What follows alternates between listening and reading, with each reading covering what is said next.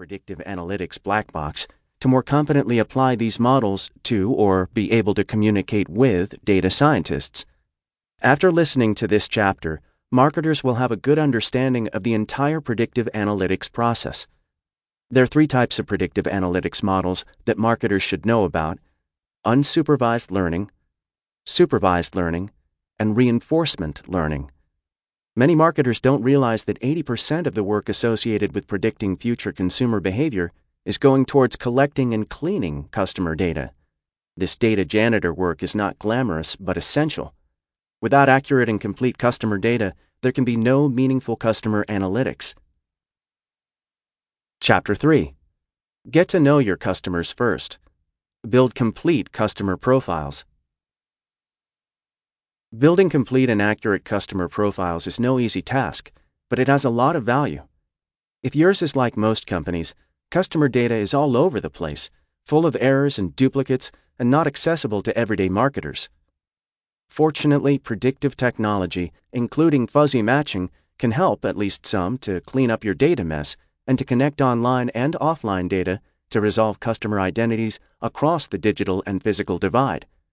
Just getting all customer data in one place has enormous value, and making customer profiles accessible to customer facing personnel throughout the organization is a great first step to start to deliver better experiences to each and every customer. Chapter 4 Managing your customers as a portfolio to improve your valuation. It is our strong belief that the best way for any business to optimize enterprise value is to optimize the customer lifetime value of each and every customer. Customers are the unit of value for any company, and therefore, customer lifetime value is the most important metric in marketing. If you maximize the lifetime value or profitability of each and every customer, you also maximize the profitability and valuation of your company as a whole. The best way to optimize lifetime value for all customers is to manage your customers as if they were a stock portfolio. You take different actions and send different messages for customers who are brand new than for those who have been doing business with you for a while. You'll need to adjust your thinking and budget for unprofitable, medium value, and high value customers.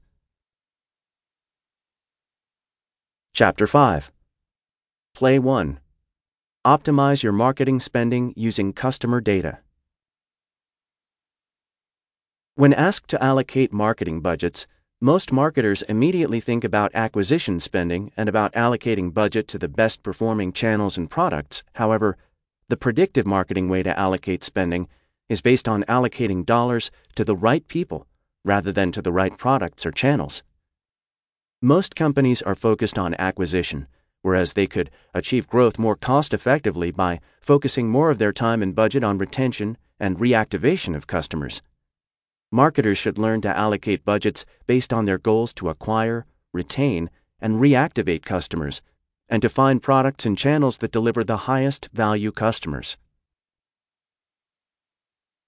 Chapter 6 Play 2 Predict customer personas and make marketing relevant again. We'll look at the predictive technique of clustering and how it's different from classical customer segmentation.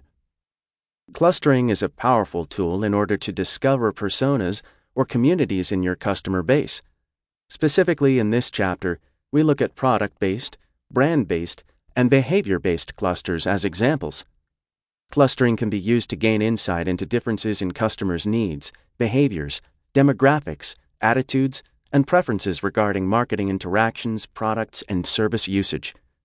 Using these clusters, you can also start to differentiate and optimize both marketing actions and product strategy for different groups of customers. Chapter 7 Play 3 Predict the customer journey for lifecycle marketing. In this chapter, we look at the customer lifecycle in more detail, from acquisition to growth and to retention, and see how your engagement strategy should evolve with each and every customer during the life cycle.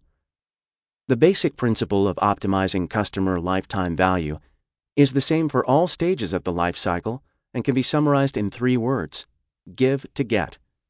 Customers are much more likely to buy from you if they trust you.